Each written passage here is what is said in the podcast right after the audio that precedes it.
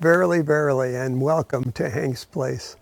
I've been sharing chapter titles from A Violent Grace by Michael Card, and our chapter title today is He Was Condemned So the Truth Could Set Me Free. The King James Version records Jesus saying, "Verily, verily," in the Gospels. Modern translations, Jesus says, "I tell you the truth," and he says it eighty times. Jesus came from the Father, full of grace and truth. John one fourteen. He tells Nicodemus the truth. John three three, three five, three eleven. He tells the people in the temple the truth. His new converts, the truth. The angry mob determined to kill him, the truth. To his anxious disciples, the truth. To Pilate during his trial, the truth. Jesus is the only source of our freedom. He is the way, the truth, and the life. John fourteen six. Now, speaking the truth can cause a, a whole lot of trouble, especially when it comes in conflict with uh, behaviors that are wrong, but held by those who are in power.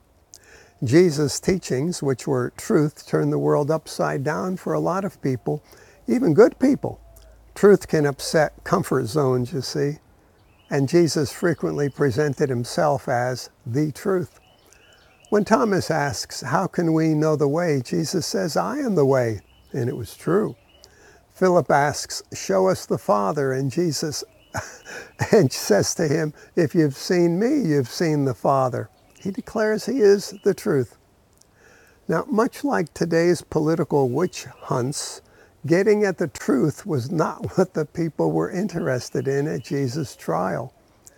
Jesus urged us to embrace the truth nevertheless, saying in John eight thirty-one and thirty-two that, "If you continue in my word, then you are truly disciples of mine, and you will know the truth, and the truth shall set you free."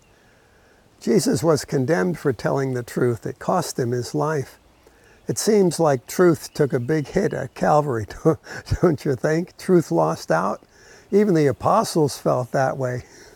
But wait, Jesus declared, "I am the resurrection and the life." That means truth always wins in the end. The Apostle John writes of Jesus' return in Revelation nineteen eleven, "And I saw heaven opened, And, and I saw a white horse, and he who sat upon it had a name, faithful and true, and in righteousness he judges and wages war." Jesus Christ, King of kings and Lord of lords, is yet another name, faithful and true. Truth does win in the end, my friend.